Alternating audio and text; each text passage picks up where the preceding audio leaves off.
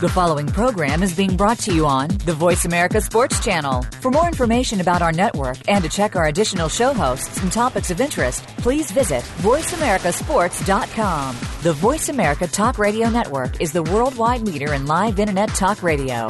Visit VoiceAmerica.com. The views and ideas expressed on the following program are strictly those of the host or guests and do not necessarily reflect the views and ideas held by the Voice America Talk Radio Network, its staff, and management.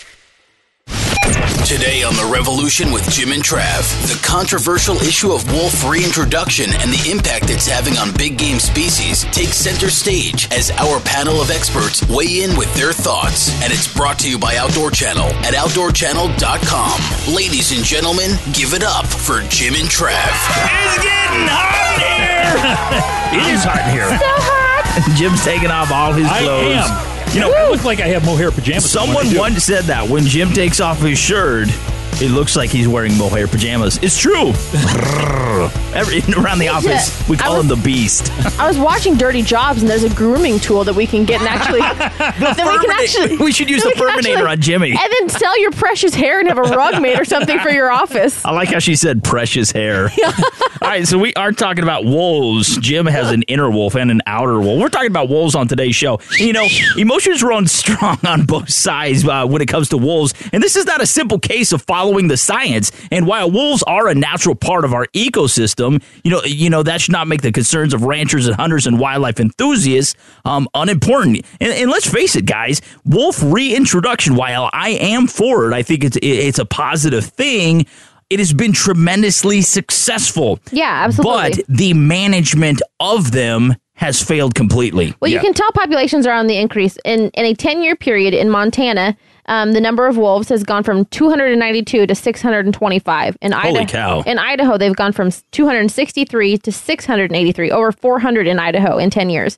That is amazing. in Wyoming, not not counting Yellowstone and Wyoming, but 69 um, in 2002 and then 277 in 2012. all together in those three states, that's more than a thousand wolves. So you can tell that the reintroduction is going just fine and that they're breeding and that they're um, producing more and they're not um, on the decline as um, the wolf criers out Well, there that want to save them Yeah, would I- like I- us I to have- believe. I have to say something here.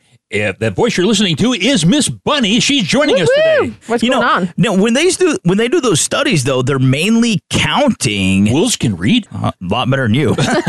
they're they're counting the adults and not necessarily the pups. You know, the only thing that has changed in North America is the proliferation of wolves in the outdoors. Yeah, Th- there has they been made a mistake when they said, "Hey, we had to reintroduce wolves." there, there has been no other predator that has been introduced uh, to our forests and prairies besides the wolves. And, and case in point, let's take a look at Idaho and parts of Montana and the mountain lion hunting. Now, I've never been mountain lion hunting. Jim has harvested several legally. And uh, let's not talk about the other way. but what happens, you know, mountain lion hunting takes place between January 1st and runs through March. Well, that is That's the breeding season. that's the prime breeding season for wolves. And what happens then when when you have a mountain lion treed with your dogs? They They're start baying. They start baying. Well, that is a call to the wolves for one dinner bell, but also to protect the females. So the wolves are going in and they're killing the hunter's dogs. Now, what is the consequence of that, Bunny? Well, uh, cougars are on the rise. I mean, mountain lions are on the rise, and um, the way that um, a study puts it, um, Bitterroot Valley, commissioned by the Rocky Mountain Elk Foundation, says that in this study area, mountain lions, not the wolves, are exerting the greatest pressure on dwindling elk herds. So, that being said, if the lion numbers continue to increase while lion hunters drop out to, um, in the name Well- of the safety of their dogs, um, there's not a effective management tool in place to keep um, both um, wolves and cougars at bay. So, to curtail that, wolves are killing the dogs, thus causing hunters to stop pursuing the mountain lions. So, the mountain lion numbers are on the rise, wolf numbers are on the rise, but elk predation is increasing as well. But here's another thing: the uh, mountain lions, the females, they have to teach their young ones how to kill, and so they may kill one for lunch, okay, but then they're going to kill two or three more just to teach the young ones how. So, but wolves do the same thing. Not as much as a mountain lion. Really? For some reason, I don't know why, but uh, usually two or three deer per week Holy cow. that that a mountain lion female will kill. Now, forget the males, just the females to teach the little ones how to do it. Okay, so you you take and multiply that out by the the population of of mountain lions, and you've got a pretty good idea of how your herd is being decimated by the fact that you're not harvesting the mountain lions in the first place. That's right. More wolves, more lions. That means more pressure on the prey populations, and that means you know obviously um, more vulnerability for um, big game like deer and elk and everything else. You know, that's the prey that are declining. It's the predators on the rise. It's kind of a nature's balance my butt. You know, I mean, it's not working. You know, I just can't fathom as to why we put wolves up on this pedestal. You know, uh, Bunny, you said what? what it was so great what you said about we're women- giving we're giving wolves amnesty. We are giving wolves amnesty, like They you said. green card. Every woman above fifty in a bar has a tattoo of a wolf on her leg or her back. on her back. Yeah, it gives they, you they some have like spiritual some sort of, power. Yeah, like some like mystical power. I, I mean, like they they've become the new unicorn. I guess. which I do have too. That eats meat. yeah. the thing is, though, didn't mind the unicorns, but you say grass. we are ostracizing so many other species of animals to their detriment to save the wolves. Now, we want balance. We want to have everything out there, but there has to be some management. I, I think the wolf re- reintroduction, once again, is a wonderful thing. I, I think it has been so good for certain elements, which we'll get into that later in the show when it comes to our ecosystem. But it is causing so many problems as well. And that's because a lot of these I want I don't want to call wildlife organizations out there, Well, but I these just- loons like um, defenders of wildlife, uh, they're causing a big problem. Well, I think it should be left up to the states. The states are the people of the state are the ones that ultimately have to deal with the population that's at hand, and it shouldn't be some organization in California lobbying for wolves that have no idea what the people of Montana or Minnesota or Wyoming or Idaho are going through and living with them at their front doorsteps. These people, I mean. They probably never even seen a real life wolf. They probably just have one tattooed on their back, you know. I Or mean, butt. yeah. Yeah. So I mean, I No, think no, it should be really left up to the Now, states. now, here's the thing sportsmen, outdoorsmen, and women for years have been managing game quite well. Oh, yeah. Okay. Yeah. Now introduce these people that don't want you to hunt. Okay. Now you're get, you've got a problem with mountain lions. You've got a problem with wolves. You're going to have a problem with bear in a lot of different places Yeah. because of that. Yeah. And so then can we go into the backcountry anymore without having a problem with bear? And I know there's a lot of people that have died just this year. yeah, there's from been that tremendous amount of and and look at the things that are happening in California. Hey, there's La La Land out there, uh, where they have taken away all of the hunting.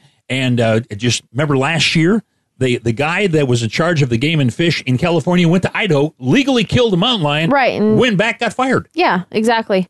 Well, you know, hunters are the primary management tool for all species, you know, and it's being greatly discouraged in many cases, you know. Yeah. The great equalizer, though, for all of this, thirty aught six. 30 out of 6. You know, a lot of these groups, it, it's just for show. It seems like they're being ostentatious. Yeah. There you, You go. know, there, there is actually no meat, no substance to their facts and what they're supporting and what they're doing, unlike the Rocky Mountain Elk Foundation. Now, coming up next after the break, we're going to have the president and CEO of the Rocky Mountain Elk Foundation, David Allen, on. Such a great guy. But, you know, there's an organization that is actually doing, Doing good. yeah. And not just for elk. I know they say the Rocky Mountain Elk Foundation, but they do habitat projects that actually benefit all wildlife. They do. they don't take away from one species or another. They are for this harmonious balance uh, in the outdoors. We actually got to get to an ad break, though. Thank God. Stop it. Once again, coming up after the break, we're going to have the president and CEO of the Rocky Mountain Elk Foundation, David Allen, on. But we want to say a special thanks, real quick, to Ram Trucks at ramtrucks.com and Ruger at ruger.com. You could hit a wolf with a ram truck. Sure. Also, Ruger at Ruger.com, High Mountain Seasonings, H-I-M-T-N-Jerky.com, and uh, Zeiss at Zeiss.com forward slash sports. How about Cabela's? World's foremost outfitter at Cabela's.com. And one last one, Outdoor Channel. Make sure you hop on, check us out. Bunch of podcasts, OutdoorChannel.com forward slash revolution. I highly recommend that. Uh, here's a quick word from Mark. Once again, I want to say, though, Bunny is joining us in the studio. She's She'll be in the back house. Hey-o. later in the show. We appreciate you so much. You betcha. All right, here's a quick word from Mark and uh, David Allen, the president and CEO of Rocky Mountain Elk Foundation, is coming up next. Stick around. Trucks on wolves, weighing all the facts. Wolf reintroduction involves the artificial reestablishment of a population of wolves in areas where they have been extirpated. Wolf reintroduction is only considered where large tracts of suitable wilderness still exist and where certain prey species are abundant enough to support a predetermined wolf population. Now we've got to get to a break, but before we do, we'd like to wish a big happy birthday to Trav's youngest daughter, Olivia, aka Doodle. So happy birthday, Doodle, and congrats on turning the big three. The boys will be back after this word from our sponsors. For 20 years, Outdoor Channel brings you television you don't just watch, but brings you closer with information you can use. With expert talent you can't find anywhere else. Jim Shockey, Ted Nugent, Lee and Tiffany, Michael Waddell, and more. And now we've got more of what you love with new original series that go outside to get to the heart of what is inside. Outdoor Channel, true to the core. Get it today. Call 855 44 Outdoor. Bring on the weather, the workday, the three ton haul, the off off road. Turn the rain into hail, the dawn into a second night. Bring it all on and more because you'll never know your limits until you go looking for them. The new 2013 Ram 1500 designed to overcome every obstacle in its path with best in class fuel economy and a five year, 100,000 mile powertrain warranty. Engineered to move heaven and earth. Guts, glory, Ram. Standard pickup class EPA estimated 17 city, 20 combined, 25 highway MPG based on Ram V6 4x2. Actual results may vary. Excludes hybrid models. See dealer for copy of the powertrain limited warranty. Ram is a registered trademark of Chrysler Group LLC. You're listening to The Revolution with Jim and Trav. You hippie weirdo! Here are the boys. You're listening to the Revolution with Jim and Trav. The phone lines are open at 785-846-7647. And if you're just joining us, you just missed old Miss Bunny. We talked about a lot of things about uh, wolves and whatever. Wolves and wolves and some more wolves. Yeah, Mrs. Bunny. Uh, coming up after the break, though, uh, we're going to hear from Mark Johnson. He is with the Minnesota Deer Hunters Association. He is the executive director. Also, Ron Aasheim, and he is with the Montana Fish, Wildlife, and Parks. But right now, we're being joined by the president and CEO of the Rocky Mountain Elk Foundation, Mr. David Allen. How's it going, buddy? Hey guys, great. How are you doing? Hey, we're doing pretty Well, good. we're up to our neck in wolves here. Oh, all right. now, now this is kind of funny. Set us straight. I, I want to make sure we got this right. But the goal of the Gray Wolf Recovery Program in the Northern Rocky Mountain region in Idaho, Montana, and Wyoming uh, was to establish a minimum uh, sustainable population based on science and biology. And upon reaching a certain population criteria within the uh, Northern Rocky Mountain region, and that's 100 wolves and 10 breeding pairs in each of the three states, the recovery plan would then return wolf management over to the states. Now, this is how Jim and I thought it was. Has this actually taken place yet? Uh, yeah, about fivefold. oh, so they've actually reached their intended goal then. Oh, they reached their intended goal in 2000, 2001, back in there. Yes, sir. And so now something needs to be done about this in a management process. Correct. The state, you know, that's what all the litigation and posturing and bickering the last couple of years has been. The states must be allowed to Yeah. manage their wolf populations within the respective states as their game agencies see fit. Yeah. Now, now they they reintroduced this gray wolf. Okay, and Yes. because they said that this was their natural hunting ground. I mean, it's indigenous to the lower 48. All You give them that. but the thing is, don't yeah, don't yeah. animals go in cycles? Possibly 500 years from now, there may be no elk. I mean, I don't want to say that to you, but uh, it's possible that could be a life cycle of that different that particular species. Now, if they found a dinosaur egg, do you think that they would reintroduce that? Beyond that, the gray wolf as a whole in the world population has never been extinct or never been even close to threatened in terms of uh, status when you consider that Canada and Alaska easily hold 30 to 50,000 gray wolves alone. Wow. Holy cow. So there's no shortage of population, et cetera. Of course, the debate down here with the uh, wolf advocates has been that they're not in their once native range. Well, yes, that's true. Yeah. Uh, but if that's our criteria for reintroduction and listing animals on the uh, endangered list, then elk have to be listed as well because there's no elk in Iowa or Indiana or, you know, there were elk you know, one time in 46 to 47 of the lower 48 states. Wow. Holy and cow. Clearly not there today. So, and there's uh, a million and a half head of elk in the U.S. today. So, you know, let's be real about our argument. You know, I don't know back in the day what was the true cause of the depredation of wolves and what made the numbers drop. But I mean, this is a man made problem now that we are having in Yellowstone and other regions of the country that our elk herds are being depleted. I mean, this is something we are doing. Um, we, we have stats and, statistics backing this up. Why aren't these so called wildlife organizations out there standing up for all the other animals as well? Well, you hit on a great point, and it's one that I firmly believe uh, illustrates that reintroduction and recovery of the gray wolf population is not what their true agenda is. I think it goes far beyond that. Uh, there are a number of people who are anti-hunting, they're anti-ranching, they're anti-grazing on public Yeah. land.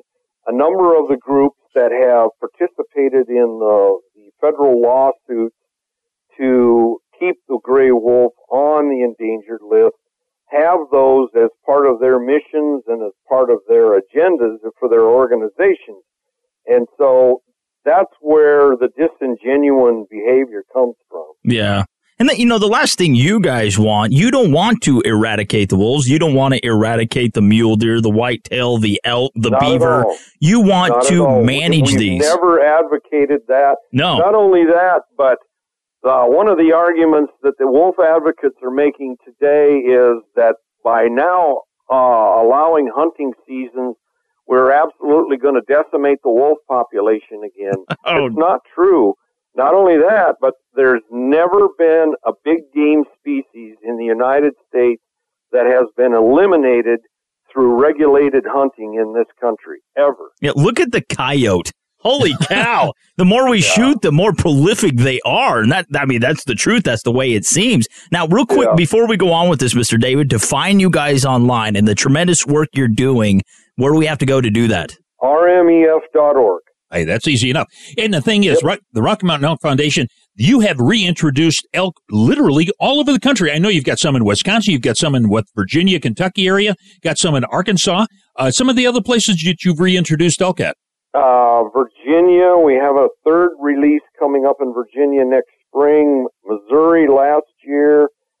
Uh, there's some in Tennessee. Kentucky is now the number nine elk state in the United States. Really? Holy Wow. cow. Yeah, yeah. There's over 15,000 elk now in the state of Kentucky. It's absolutely one of the most incredible uh, reintroduction stories and win-wins for conservation anywhere because they were all reintroduced on recovered and reclaimed coal mine property. Oh, that's amazing. Now, to put Oh, it's un- unbelievable. They were all equipped with a hat and a little light. and the book Coal Miner's Daughter, something like that. now, to put this in perspective for people listening right now, when, when you're talking about an 80% decrease, what was that? There was almost 20,000, was it 20, 19,000? It was, Uh, it was, yeah, it was, it was 19,000 plus yeah, and last winter's count yeah.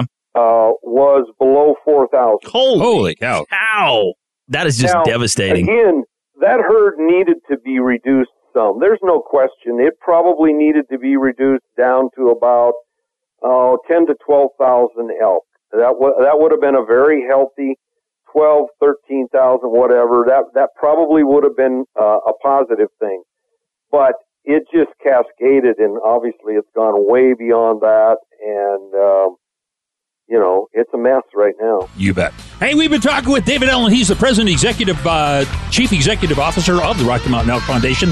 and they're doing a lot of great things all over the country. You need to be a part of this organization. One more time, Mr. David, where do we have to go to online to find out more about you guys and the tremendous work you guys do? Um, RMEF.org. All right, well, hey, stick around because coming up next, we got Mark Johnson. He is with the Minnesota Deer Hunters Association. He is the executive director. Once again, we are talking about wolves on today's show. We just heard from, uh, once again, the president and CEO of the Rocky Mountain Elk Foundation, David Allen. We would like to say a special thanks, though, to Ram Trucks at ramtrucks.com and Ruger at Ruger.com and High Mountain Seasonings. That is H-I-M-T-N-Jerky.com and Outdoor Channel at outdoorchannel.com forward slash revolution. Mr. David, as always, buddy, thank you so much, friend. Hey, thank you guys. I appreciate it. Ram trucks on wolves. Let's go south of the border. The five last known wild Mexican gray wolves were captured in 1980 in accordance with an agreement between the United States and Mexico intended to save the critically endangered subspecies. Between 1982 and 1998, a comprehensive captive breeding program brought Mexican wolves back from the brink of extinction, and over 300 captive Mexican wolves were part of the recovery program. If you've never hit us up on Twitter, shame on you. But you can redeem yourself by going to twitter.com forward slash underscore OTN. Apology accepted. Outdoor Channel, the leader in outdoor television for 20 years, has talent you can't see anywhere else. Follow experts like Jim Shockey, Ted Nugent, Michael Waddell, Lee and Tiffany, and more as they take you inside the lifestyle, around the world, and into the tree stands. We're celebrating 20 years of raw television, rugged adventure, and heritage. And it's only on Outdoor Channel. True to the core. Get it today. Call 855 44 Outdoor. Cabela's is the world's foremost outfitter for hunting, fishing, and outdoor gear. You can outfit all your needs through Cabela's catalogs, online, and their mini stores. With the best selection, prices, and quality, all backed by a legendary guarantee. For the best in outdoor gear, go to www.cabela's.com. The Ruger LC380 is the perfect pairing of the award winning LC9 pistol and the popular 380 auto cartridge. The LC380 is the same size as the LC9, yet offers reduced recoil, making it Ruger's lightest recoiling personal protection pistol yet. It features a dovetailed high visibility 3 dot sight system, 7 round magazine and finger grip extension floor plate, manual safety, and loaded chamber indicator. The Ruger LC380 Another rugged, reliable firearm from Ruger. Try High Mountain seasoning rubs for meats of all kinds and enjoy mouth-watering meals perfect for camping and home. Visit a store or go to www.himtnjerky.com today. Three, two, one, let's go. You're listening to The Revolution with Jim and Trav. You're back on the air with Jim and Trav. The phone lines are open at 785 846 7647. Trav, this wolf business is a pain in the butt. That's a big pain in the tush, but you know who's not? Uh, that's David Allen, the president and CEO of Rocky Mountain Elk Foundation. We heard from him uh, just before the break. But you know, ever since Minnesota, Jim, uh, smartened up and ostracized Chance Orth, sending him back to Wisconsin. that was the best thing that they could have done. Uh, Minnesota has the largest wolf population in the lower 48 states, and it remains uh, healthy and well above the 1,600 minimum goal established in the state's wolf management plan. Uh, they're actually way above that. Anyways, right now we're being joined by Mark Johnson, and he is the Minnesota Deer Hunter Association Executive Director. Uh, Mark, how's it going, buddy? Hi, it's going great, gentlemen. Nice to hear you. It's good to hear from you too, man. Um, but you know, I find it really strange. All right, so what we had roughly, we had what a twenty four percent decline from two thousand and eight to um 2012 in your wolf population there in Minnesota. But why did we cut back almost what is it about 44 45% in the 45%. Yeah, in the tags we were they were handing out? Why did they take such a strong stance on this? I have no idea, and I haven't gotten any answers yet either. Really? Um, we've been. We, I've got a letter going into the Commissioner of Natural Resources. Um, uh, you know, we've had a really good relationship with the DNR and and had really good communication back and forth. But there was this just caught us totally blindsided. Why they would. You know, the, the wolf population was back 24%, okay, in the survey, and it Yeah. was not an actual, it's an estimate. It's not an actual count of wolves. It's just an estimate. I'm guessing. But They're like, okay, you We're, know, they, we're too they've got all scared. the data. They've got all the data. And here in Minnesota, the wolves have an average of six pups per pack every year. Holy, Holy cow, cow. really? You know, so they have no problem doubling their population in the spring. In fact, about a month after they do the estimate of the population, that's when they whelp, when they have Really? the pups. So the population doubles, and by fall, you've got easily 4,000 on the landscape. Now, now, bring us up to speed on Minnesota and wolves. When was it introduced, and what have you seen as far as uh, declines in uh, deer population? Okay, we've had wolves forever in Minnesota. Uh-huh. Even back in the 50s and 60s, when they weren't anywhere else in the lower 48, we had five to 700 animals estimated by the feds here. So Wow, in wow. seven- yeah, in in, uh, in 65 they ended the bounties in Minnesota. That before that we had bounties Mhm. um, on wolves, and then from 65 to 74 there was an open season on wolves, and then they also did um, predator control because they wanted to get rid of the wolves that were killing livestock. yeah. And th- during that time, they were taking about 250 wolves a year for depredation of livestock, but they were still estimating five to 700 on the landscape again every winter. Wow. So, so we've had a really robust, you know, good, solid population of wolves.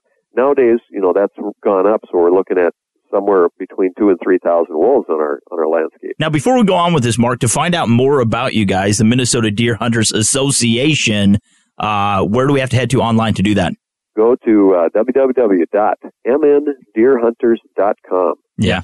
You know, I, I can't stand like the defenders of wildlife, PETA. Their their thoughts and actions are vacuous. They don't know what they're doing. Well, you know, the thing is, with with the number of deer hunters that you have out there, uh, you would think that uh, that voice would be heard much louder. But it seems like uh, the the people, the defenders of wildlife, and PETA and so forth, somehow that very very small voice, it's a squeak, and it gets the most grease, and I just don't understand it. They have a they have a very uh, great ability to rally their troops Yeah, they do. um, to send in emails. And our legislators, the vast majority of the contacts they, that our legislators get and that our DNR gets on wolf huggers, if you want to call them, or you know anti-hunting advocates, is from non-residents of Minnesota. Hmm. Really? So they're getting people from Washington and Texas and Alabama, any place they want to call in or to send emails in, and that's where their powers are.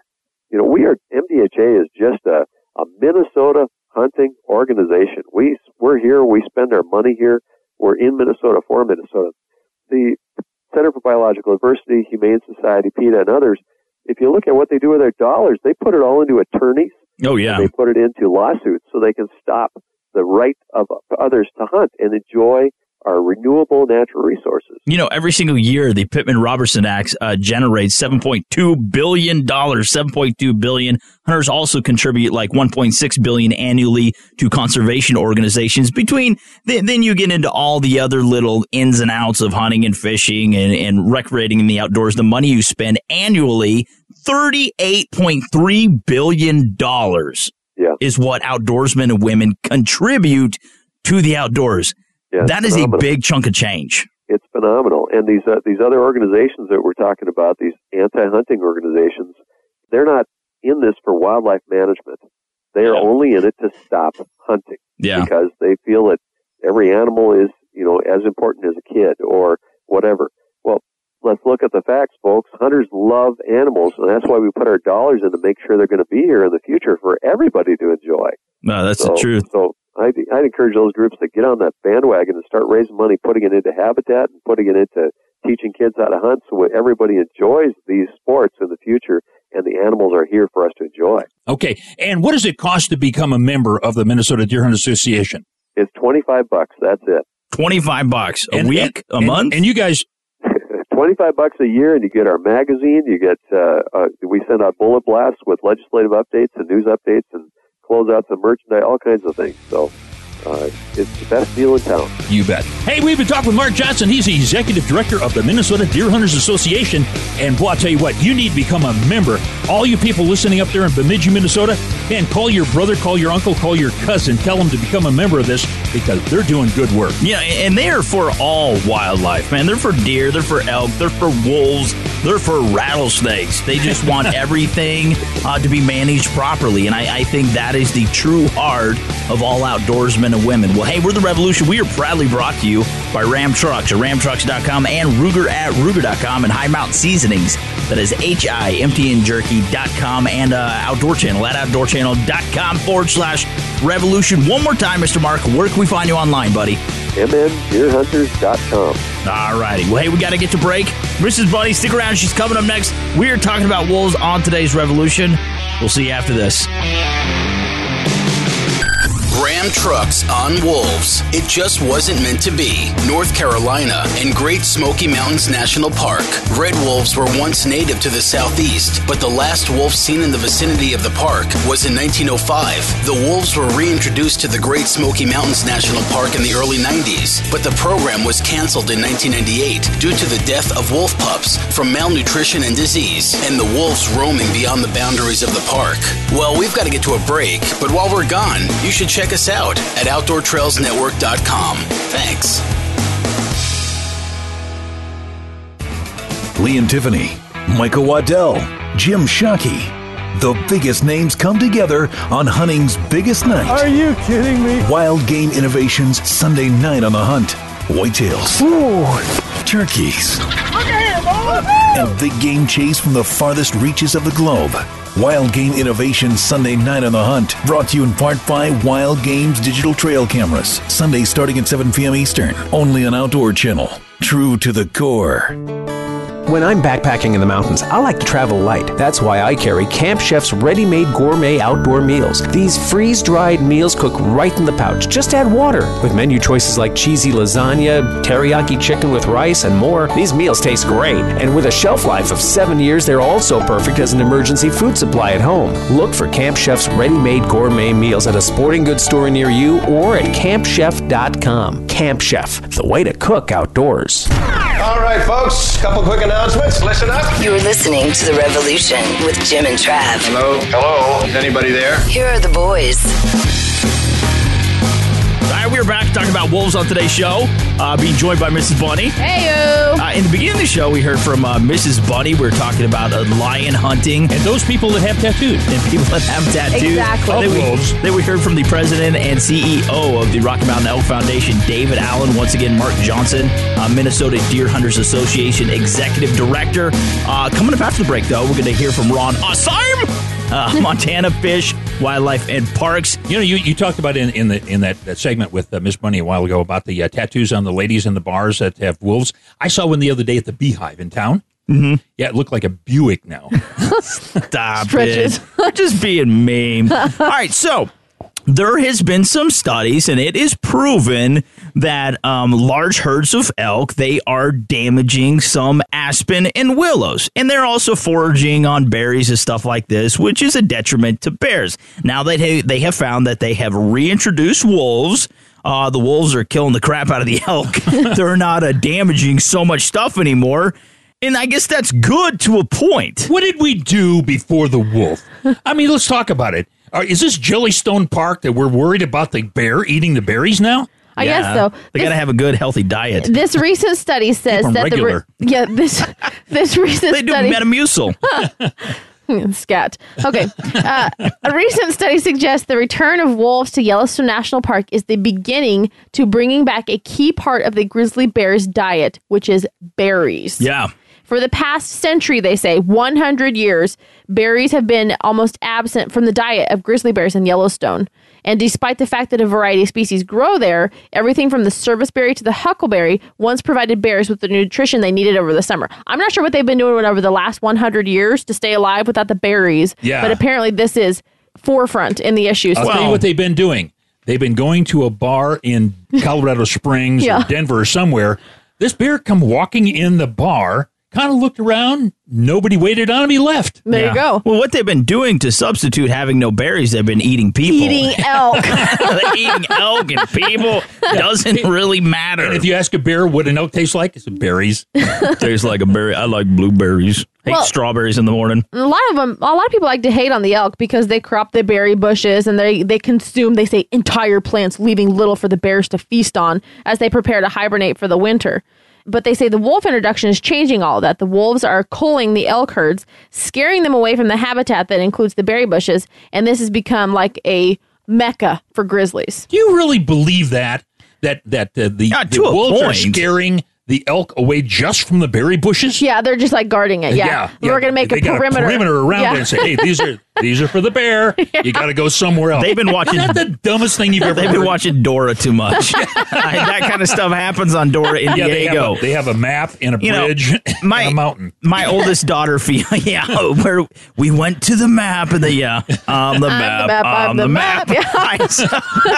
you know, my daughter Fiona, she's five years old. She had a great idea. She thinks that we have a problem with wolves and bears, so she says that we need to introduce even more wolves, so they'll eat the bears, and while they're eating the bears, we shoot the wolves. I think it's a great plan. Thus, thirty aught six. Yes, it's going to work all because of Fiona. Yeah. it's such a wonderful plan. But you know, I think there is some truth to I mean, there was animals preying on elk before the reintroduction of wolves, but do you really think that they were like destroying so much that there was no berries, there was nothing? Well, like you said, for 100 years, what did these bears do? They cried, they wept. Yeah, here's what they say. They say elk are destructive to veg- vegetation without the proper predator controls because herds were responsible for the demise of young aspen and willow trees when wolves were removed from the Yellowstone in the early 1900s. There you go. Since the wolves were reintroduced in the 1990s, these plants have begun to recover, drastically impacting the Yellowstone ecosystem. Now, was that before the fire that happened in Yellowstone National Park?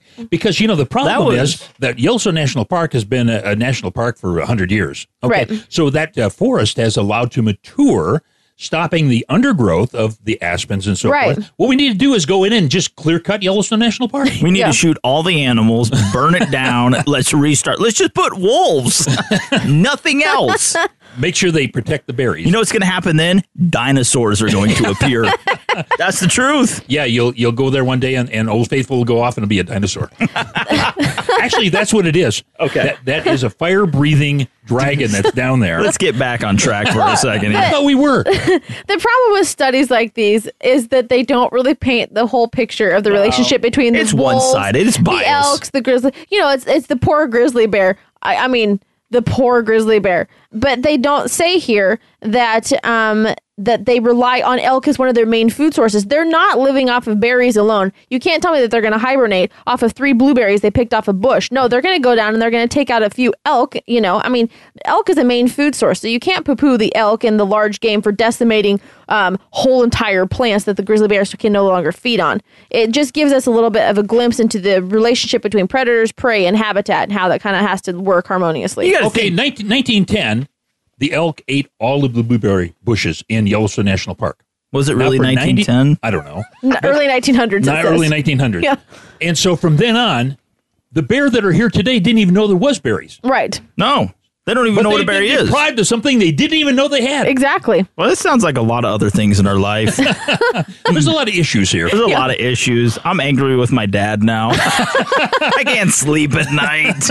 You know, the thing is, you know, you got to look at the weather patterns. Harsh winters that it's been taking its toll, plus the severe droughts that we've been in. There, there's a lot of things that are causing this, not just mass amount of elk. Al Gore was right. That's been the hardest, the most inconvenient truth for me is that Al Gore is right about everything. Uh, coming up after the break, we're going to have invented the internet. Yes, we're going to have Ron Aasheim on. He's from Montana Fish, Wildlife, and Parks. He's going to give us a straight scoop. yeah, he's gonna. Yeah, he's gonna really tell us the truth. He's gonna set us straight. Anyways, uh, we want to say thank you to Mrs. Bunny. Bunny, Hey, good to be here. we love having you on. Yeah. Uh, once again, though, Ron Aasheim. He's coming up next. Uh, Montana Fish, Wildlife, and Parks. Stick around. We are talking about wolves on today's show. We want to say a special thank you to Ram Trucks, ramtrucks.com, and Ruger at Ruger.com, and Outdoor Channel at outdoorchannel.com forward slash revolution. Listen to some podcasts. Also, High Mountain Seasonings, HIMTNJerky.com. Here's a real quick word from Mark. We'll see you after the break. Ram trucks on wolves. Things aren't adding up. Calculating the impact of wolves on big game herds is complicated as biologists try to sort associated impacts, such as weather, poaching, and other predators. For example, cougars emerged as the top cause of death in white-tailed deer, radio collared in 2012, the first year of a major northeastern Washington deer study. Second on the killer list was loose running domestic dogs. So, if you haven't already heard, all of our shows are archived at outdoorchannel.com forward slash revolution. Pretty cool, huh? Well, the boys and their wolf discussion will return in just a minute. Hear that? That's the sound of your next African safari with Kalobi Safaris. Experience Africa's sights and sounds, mingled with true adventure of a big game hunt for the dangerous five or any number of plains game animals. If you've ever dreamed about Africa, then you need to book your trip of a lifetime with Daniel and Doria Dutoy, the purveyors of Kalobi Safaris. Hi, I'm Jim Ferguson. I did, and you should too. Look them up on the web at www.kolobessafaris.co.za or call them at 011 83 280 7643. You familiar with the term dumber than a bag of hammers? You're listening to The Revolution with Jim and Trav. Without further ado, here are the boys. If you're just joining us, you just missed all Miss Bunny. And uh, boy, she had a lot to say about wolves. I miss her every time her segment ends. yes. That woman is amazing, but you know what? She's not Aasheim. I love that. It's awesome. Ron Aasheim, he's an agency spokesman uh, for the Montana Fish, Wildlife, and Parks. Ron, how's it going, buddy? Doing well, thanks. How are you guys? Uh, we're doing pretty good. You know why other states, or while other states are cutting back on their bag limits on wolves, You guys seems are like doubling down. Montana, you guys are in like the express lane. What? What you've actually increased the bag limit limit from one to five per person and extended the state's next hunting season. Uh, what is it like? Almost six months with a rifle? Is that correct? Well, yeah, a couple of things, Jim or Travis, whoever that was. We started out very conservatively in Montana. Yeah. Had a low quota, and wolves have just really done very well. So, yeah, we've increased the bag limit from one to five. Yeah. We've uh, extended the season. It runs from early September to the middle of March now. Yeah, I see that September 15th through March 15th. And then the trapping season uh, goes from December 15th through February 28th. And the archery season uh, will be from September 7th through September 14th. That would be an interesting hunt, taking a wolf uh, with a bow. Be kind of cool. Yeah, we've only had a couple of people do that, and most of that's incidental. They're archery hunting for elk or deer, and they happen to get to, uh, a wolf comes within range. So not many people are realistically going to take a wolf with with the bow and arrow. They, they're actually uh, quite prolific, aren't they? Oh, they're very prolific. You know, the, it's interesting in this part of the country. The recovery goal was 300 wolves and 30 breeding pairs. That would have been in Montana, Idaho, and Wyoming. So 30 and 300. We're now at 625 and 47 minimum in Montana alone. So, you know, we really respect the fact that some people don't like the idea that we're taking wolves and that we're being pretty aggressive. But the fact is, we're about three times the recovery goal in Montana alone, and they're doing well. And that's because people, we made the conscious decision we were going to welcome wolves back, but then we're going to manage them like we do other wildlife. Yeah.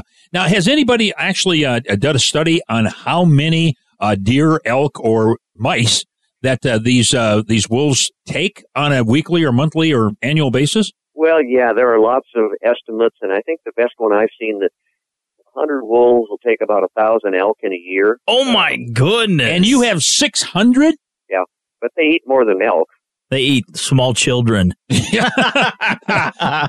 no, that's not Feral true. cats. We had, you know, we've had some interesting things. In one three night period in southwestern Montana, we had 122 sheep killed by three wolves. Oh three Oh wolves? in that? Goodness, really? Yeah, and that's real. That's an anomaly. And Yeah. they don't typically just kill to be killing. We don't think, but you know that's the kind of thing you're dealing with. And then you get certainly the landowner or the the livestock producer is wondering what the heck we're going to do, and we're saying, well, we're trying, but you don't just go out and eliminate them either. So we've got a bunch of wolves collared, so we track them. Um, got a lot of people that help us. We've got five wolf specialists. That's all they do in this state now. So Really? we're spending a lot of money and a lot of time managing wolves. Yeah. Now, in the long run, is it worth it in your point of view? Yeah, yeah, you know, people think that we're the Grim Reapers out here, but yeah, we made conscious decisions in Montana that we were going to make way with for wolves, and we had a wolf council and advisory council.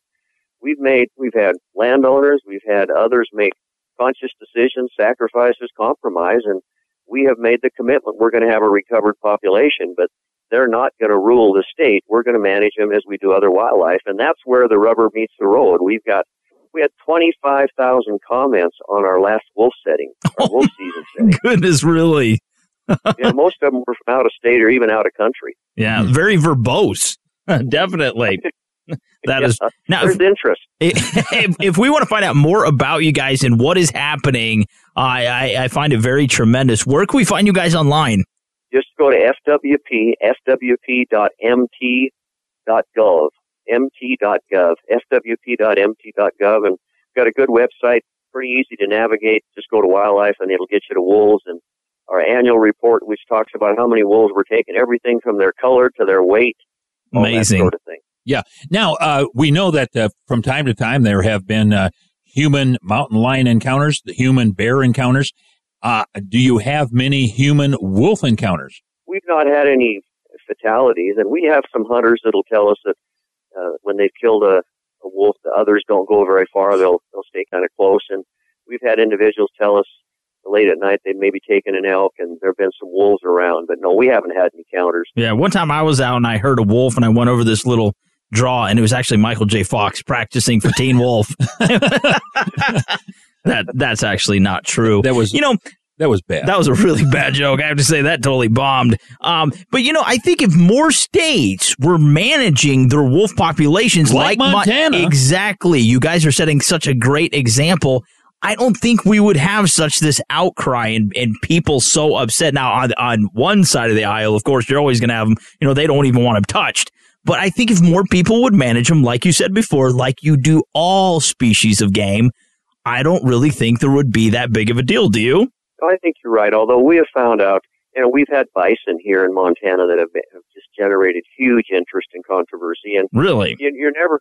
Oh boy, tell me, yeah, unbelievable. But I think what we what we try to do is respect the fact that there are all kinds of opinions. But on the other hand, we have made the decision we're going to have wolves. But for people to expect that they're going to be the species that you just manage for uh, at the sake of others, or you know, at, to the detriment of others, that's just not right. And so, what do you do to the people that say we'd rather have elk than wolves? Well, you tell them, okay, we got people that would rather have wolves too. So, and we, you know, we get into that. We get into people that are upset that we take wolves around Yellowstone Park that Yeah. have been observed in the park. Well, you know what? They didn't introduce wolves in Yellowstone necessarily for tourists. They they introduced them for a number of reasons. One reason was to repopulate Montana, Idaho, and Wyoming, and they've done that. So we've got to manage wolves in Montana in the best way we see, and hopefully in you know in concert with the park. But that gets a little dicey too. Yeah. Hey, we've been talking with Ron Aasheim, and of course, he is the spokesperson for the Montana Fish, Wildlife, and Parks. I think they're doing such a great job. One more time, Mr. Ron, uh, to find you guys online, where do we have to go to? fwp.mt.gov. All right, that's where you got to go. Also, you can check us out, outdoorchannel.com forward slash revolutions. You can hear us there. Um, also, Ram Trucks, ramtrucks.com, and Ruger at Ruger.com, and High Mount Seasonings at HIMTNJerky.com. Mr. Ron Aasheim, dude, thank you so much for coming on and, and the tremendous work you guys are doing there. Uh, thank you so much. Thank you. Appreciate the chance. Take care. You got Also, hey, coming up next, we got the clothes. Got the clothes. Stick around. Ram trucks on wolves. Stop the insanity. Defenders of Wildlife instituted a program in Montana and Idaho that paid $5,000 to ranchers to protect wolf dens on the rancher's land. And other conservation groups offer compensation to ranchers for livestock and pet deaths. However, expenses add up, especially when government officials are needed to police wolf prone areas and determine the cause of livestock deaths, which raises a hypothetical point. How much money is needed to alleviate the stress on a rural family when their pet dog is killed by a gray wolf? How far can money go? Other measures taken by the federal government include fencing reintroduction areas and the killing of wolves that step out of bounds of their control area. So tell us your thoughts on the reintroduction of wolves, and you can do it by sending us an email at radio at outdoortrailsnetwork.com. Introducing the incredible. The Revolution. Things got a little weird. With Jim and Trav. Hey, we're back. See, I told you, this is the close. This is the close. Yeah. Hey, we want to give a special thanks to all of our 420 affiliate stations, or advertisers, and everyone that makes the show possible. Like Miss Bunny, Fun Joe, our producer, Mark Paneri, Frank the Sound Guy, David Allen, Mark Johnson, and Ron Aasheim. I want to thank you too, Jim. well, you're very welcome. All right, stick around. Your local news weather it is coming up next. God bless you, boys and girls. Get outside. Don't get sunburned or dehydrated. Uh, take some kids with you. Go fishing. We love you. God bless you. We'll see you next week. Peace out.